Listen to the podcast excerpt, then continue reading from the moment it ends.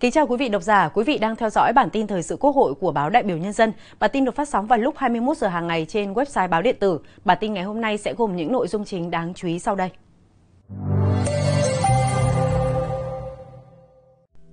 Khai mạc hội nghị nghị sĩ trẻ lần thứ 9. Chủ tịch Quốc hội Vương Đình Huệ thăm động viên nạn nhân vụ cháy chung cư mini tiếp song phương bên lề hội nghị nghị sĩ trẻ. Phó Chủ tịch Quốc hội Nguyễn Đức Hải tiếp Phó Chủ tịch Quốc hội Algeria chủ trì họp ra soát công tác tổ chức diễn đàn kinh tế xã hội và một số nội dung quan trọng khác. Sau đây là nội dung chi tiết.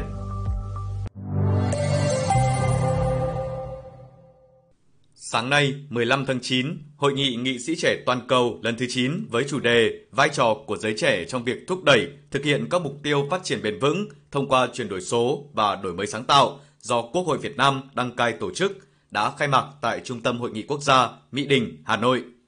Chủ tịch Quốc hội Vương Đình Huệ dự và phát biểu khai mạc hội nghị, Tổng Bí thư Nguyễn Phú Trọng, Chủ tịch nước Võ Văn Thưởng và Thủ tướng Chính phủ Phạm Minh Chính gửi lãng hoa chúc mừng hội nghị, Chủ tịch nước Võ Văn Thưởng gửi thông điệp đến hội nghị. Đây là sự kiện ngoại giao đa phương lớn nhất do Việt Nam đăng cai tổ chức trong năm nay, thu hút sự tham dự của hơn 300 nghị sĩ trẻ và đại biểu đến từ hơn 70 nghị viện thành viên IPU và đại diện của các tổ chức quốc tế, 124 thành viên nhóm đại biểu Quốc hội trẻ Việt Nam, 20 thanh niên trẻ tiêu biểu của Việt Nam, 20 đại biểu Hội đồng Nhân dân trẻ cấp tỉnh, lãnh đạo 16 hội hữu nghị Việt Nam với các nước và đại diện 100 đại sứ quán, lãnh sự quán, cơ quan đại diện ngoại giao nước ngoài và tổ chức quốc tế tại Việt Nam. Hội nghị nghị sĩ trẻ toàn cầu lần thứ 9 là cơ hội để các nghị sĩ trẻ đến từ các nghị viện thành viên trên thế giới thảo luận về các hành động của nghị viện nhằm phát huy vai trò của giới trẻ trong việc đẩy nhanh tiến độ, thực hiện các mục tiêu phát triển bền vững thông qua chuyển đổi số, đổi mới sáng tạo cũng như thúc đẩy đa dạng văn hóa vì sự phát triển bền vững.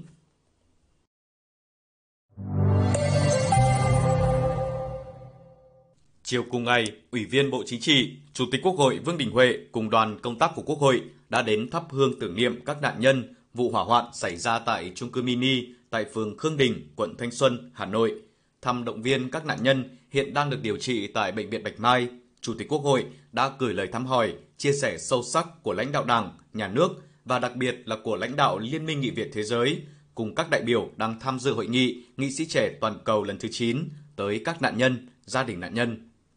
Thăm các gia đình đang sinh sống cạnh chung cư mini, Chủ tịch Quốc hội cảm động khi người dân đã nỗ lực hết sức mình, ủng hộ cả sức người, sức của để cùng các cơ quan chức năng hỗ trợ cứu giúp các nạn nhân. Có gia đình đã không nề hà cho phá tường nhà mình để hỗ trợ lực lượng cứu hỏa, cứu nạn, qua đó góp phần hạn chế thấp nhất những thiệt hại do vụ hỏa hoạn gây ra. Chủ tịch Quốc hội cho rằng qua hoạn nạn càng thấy ấm lòng trước tình làng, nghĩa xóm, một phẩm chất tốt đẹp của người dân Việt Nam. Ngay sau đó, Chủ tịch Quốc hội Vương Đình Huệ và đoàn công tác đã tới thăm, động viên các nạn nhân của vụ cháy trung cư mini hiện đang được điều trị tại Bệnh viện Bạch Mai, Hà Nội. Nhân dịp Hội nghị Nghị sĩ trẻ toàn cầu lần thứ 9 đang diễn ra tại Trung tâm Hội nghị Quốc gia, Chủ tịch Quốc hội Vương Đình Huệ đã có cuộc tiếp Chủ tịch Quốc hội Vương quốc Tonga Lord Fakafanua.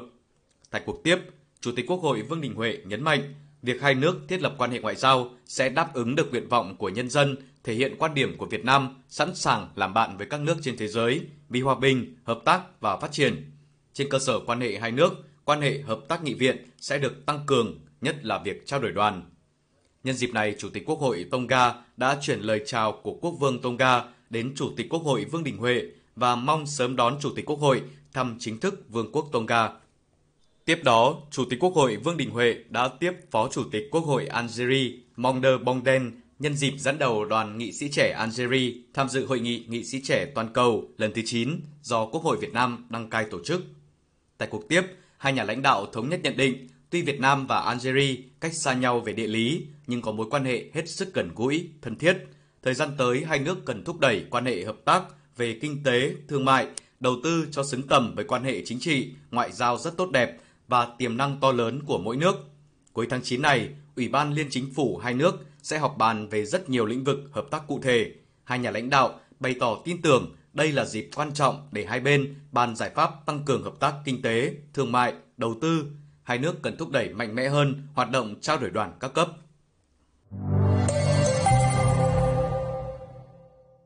Sáng 15 tháng 9 tại Trung tâm Hội nghị Quốc gia, Phó Chủ tịch Quốc hội Nguyễn Đức Hải đã tiếp Phó Chủ tịch Quốc hội Algeria Monder Bouden đang dẫn đầu đoàn nghị sĩ trẻ Algeria tham dự hội nghị nghị sĩ trẻ toàn cầu lần thứ 9.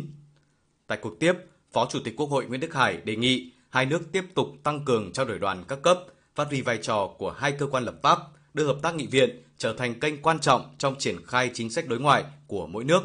Đánh giá cao những kết quả nổi bật về kinh tế xã hội mà Việt Nam đạt được thời gian qua, khẳng định mối quan hệ hợp tác truyền thống lâu đời giữa hai nước, Phó Chủ tịch Quốc hội Algeria mong muốn hai bên tăng cường hợp tác hoạt động trao đổi đoàn các cấp, qua đó góp phần tạo động lực thúc đẩy quan hệ hợp tác giữa hai nước lên tầm cao mới, mở rộng hợp tác kinh tế thương mại, quan tâm thúc đẩy hợp tác văn hóa và hợp tác địa phương. Chiều cùng ngày, Ủy viên Trung ương Đảng, Phó Chủ tịch Quốc hội Nguyễn Đức Hải đã chủ trì cuộc làm việc với các cơ quan, giả soát công tác chuẩn bị tổ chức Diễn đàn Kinh tế Xã hội Việt Nam năm 2023.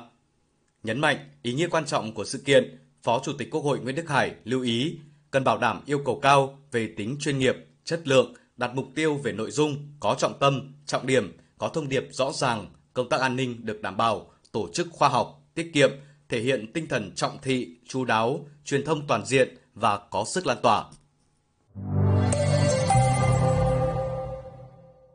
Trưa nay, tại Trung tâm Hội nghị Quốc gia Hà Nội, Ủy viên Trung ương Đảng, Chủ nhiệm Ủy ban Đối ngoại Vũ Hải Hà đã tiếp Chủ tịch Liên minh Nghị viện Thế giới IPU Dote Pacheco. Tại cuộc tiếp, Chủ tịch Ủy ban Đối ngoại Vũ Hải Hà vui mừng chào đón Chủ tịch IPU Duarte Pacheco và các đại biểu của IPU, các nghị sĩ trẻ của các quốc gia đến Việt Nam tham dự hội nghị nghị sĩ trẻ toàn cầu lần thứ 9. Chủ nhiệm Ủy ban Đối ngoại mong muốn Chủ tịch IPU sẽ tiếp tục thúc đẩy có những hành động cụ thể để động viên các nước còn lại tham gia vào IPU. Hoan nghênh những nỗ lực của Việt Nam trong tham gia các hoạt động quốc tế nói chung và hoạt động của IPU nói riêng, Chủ tịch IPU hy vọng trong hoạt động của IPU, nhóm các quốc gia châu Á Thái Bình Dương, bao gồm Việt Nam, sẽ hoạt động hiệu quả, gắn kết hơn nữa, đóng góp chung cho kết quả và thành tiệu của IPU. Nhân dịp dự hội nghị nghị sĩ trẻ toàn cầu lần thứ 9 do Quốc hội Việt Nam đăng cai tổ chức, chiều 15 tháng 9 tại nhà Quốc hội, Phó chủ nhiệm Ủy ban Đối ngoại, Chủ tịch nhóm nghị sĩ hữu nghị Việt Nam Ukraine Nguyễn Mạnh Tiến đã tiếp đoàn nghị sĩ Quốc hội Ukraine do đại biểu Quốc hội Ukraine Alona Skrum, thành viên Ủy ban về hòa bình và an ninh quốc tế, kiêm ủy viên ban lãnh đạo văn phòng Ủy ban về các vấn đề Liên Hợp Quốc của Liên minh Nghị viện Thế giới làm trưởng đoàn. Tiếp đó, Phó chủ nhiệm Ủy ban Đối ngoại Nguyễn Mạnh Tiến đã tiếp đoàn nghị sĩ Quốc hội Georgia do Phó chủ nhiệm thứ nhất Ủy ban Đối ngoại Georgia Mariam Lash làm trưởng đoàn.